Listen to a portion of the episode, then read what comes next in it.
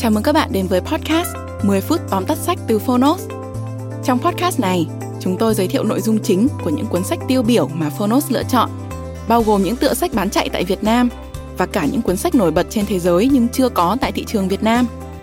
10 phút tóm tắt sách không chỉ là nguồn tham khảo hữu ích trước khi chúng ta quyết định mua một cuốn sách, mà còn là nơi tổng hợp kiến thức một cách đơn giản, gọn gàng, phù hợp với quỹ thời gian của người bận rộn.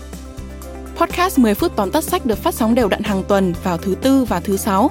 Mời các bạn đón nghe. Và nếu yêu thích nội dung này, hãy tải ứng dụng sách nói có bản quyền và âm thanh số Phonos để khám phá thêm hàng ngàn nội dung số hấp dẫn khác như sách nói, ebook, thiền, chuyện ngủ, nhạc chủ đề. Hẹn gặp các bạn tại ứng dụng sách nói có bản quyền và âm thanh số Phonos. Còn bây giờ, hãy cùng lắng nghe những nội dung chính của cuốn sách hôm nay nhé.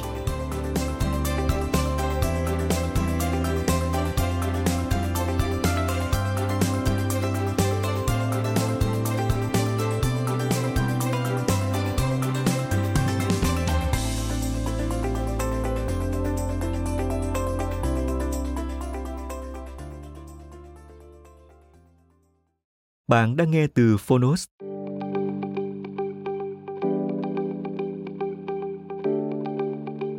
Tóm tắt sách Tribal Leadership Thủ lĩnh bộ lạc Tác giả Dave Logan, John King và Harley Fisherite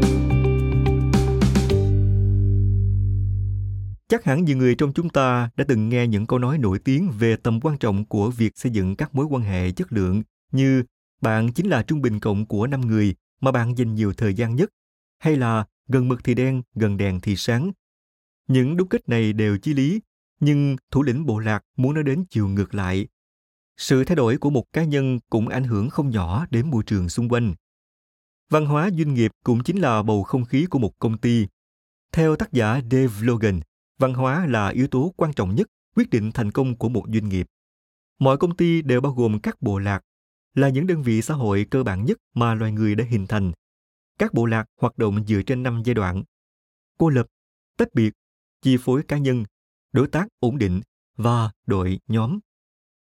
Tại các giai đoạn 1 và 2, cô lập và tách biệt, mối quan hệ là thù địch, thờ ơ và không hiệu quả.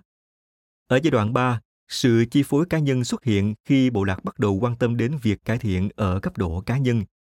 Giai đoạn 4, đối tác ổn định là quan hệ tối ưu cho các doanh nghiệp từ việc cộng tác.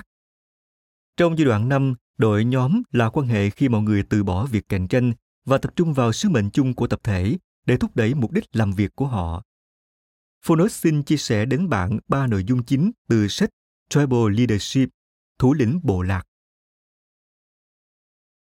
Nội dung thứ nhất, bộ lạc là một cấu trúc xã hội được hình thành trong lịch sử tiến hóa của loài người. Từ bộ lạc có thể gợi cho bạn cảm giác về thời tiền sử, nhưng thực ra nó vẫn là cấu trúc xã hội cơ bản của ngày nay. Con người kết nối với nhau trong các bộ lạc. Chúng ta không chỉ cần có những người khác để tồn tại, mà còn để học hỏi, nuôi dưỡng tình cảm và theo đuổi những dự định không thể hoàn thành một mình.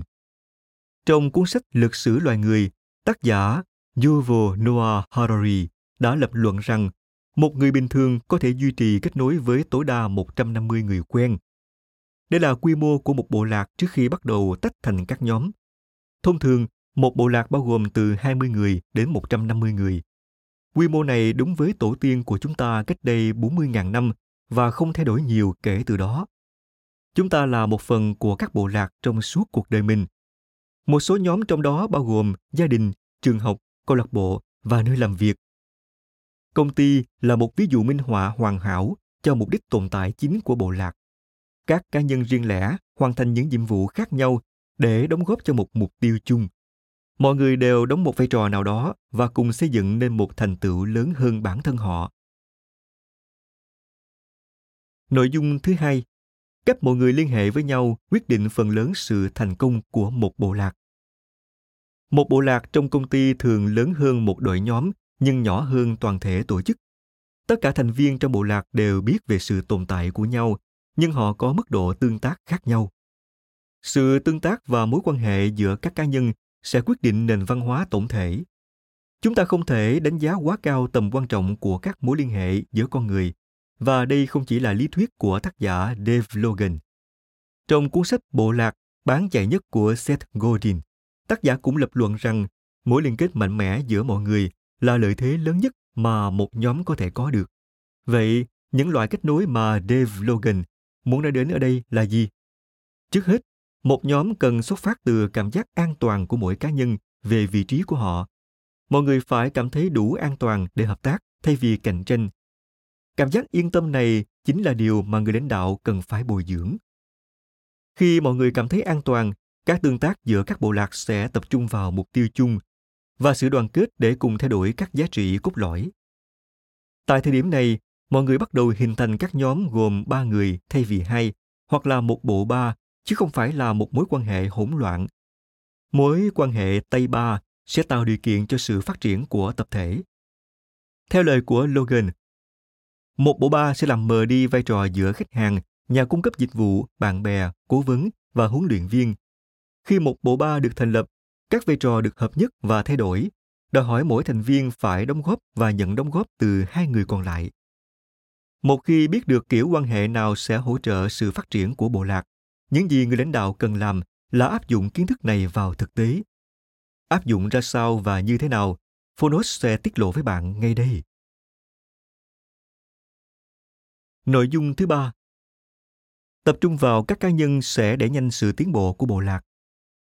Cải thiện bầu không khí của một nhóm là trách nhiệm chính của người lãnh đạo. Đây không phải là một nhiệm vụ dễ dàng vì giai đoạn phát triển hiện tại của một tập thể sẽ quyết định cách hành xử của các thành viên.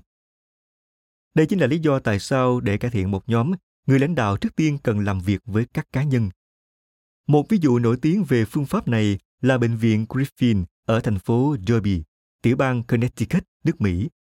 Văn hóa bộ lạc chính là một trong nhiều vấn đề mà các nhân viên của bệnh viện từng phải vật lộn. Giám đốc điều hành, CEO và phó chủ tịch của bệnh viện đã giải quyết hầu hết vấn đề bằng việc kết nối với từng nhân viên. Họ hỏi ý kiến của các nhân viên về những vấn đề quan trọng của bệnh viện, như điều trị bệnh nhân và thiết kế tòa nhà mới.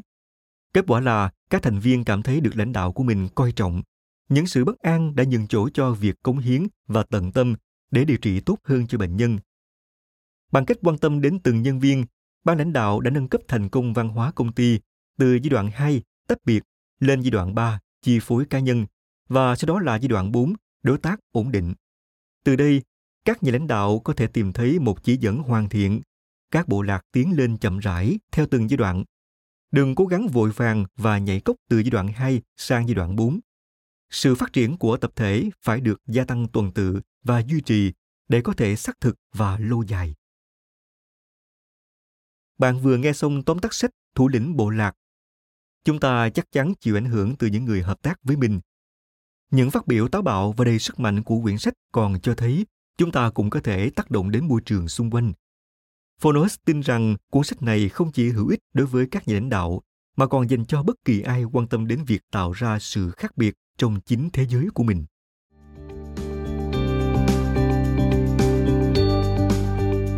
Cảm ơn bạn đã lắng nghe tóm tắt sách trên ứng dụng Phonos. Hãy thường xuyên truy cập vào Phonos để đón nghe những nội dung âm thanh độc quyền được cập nhật liên tục bạn nhé.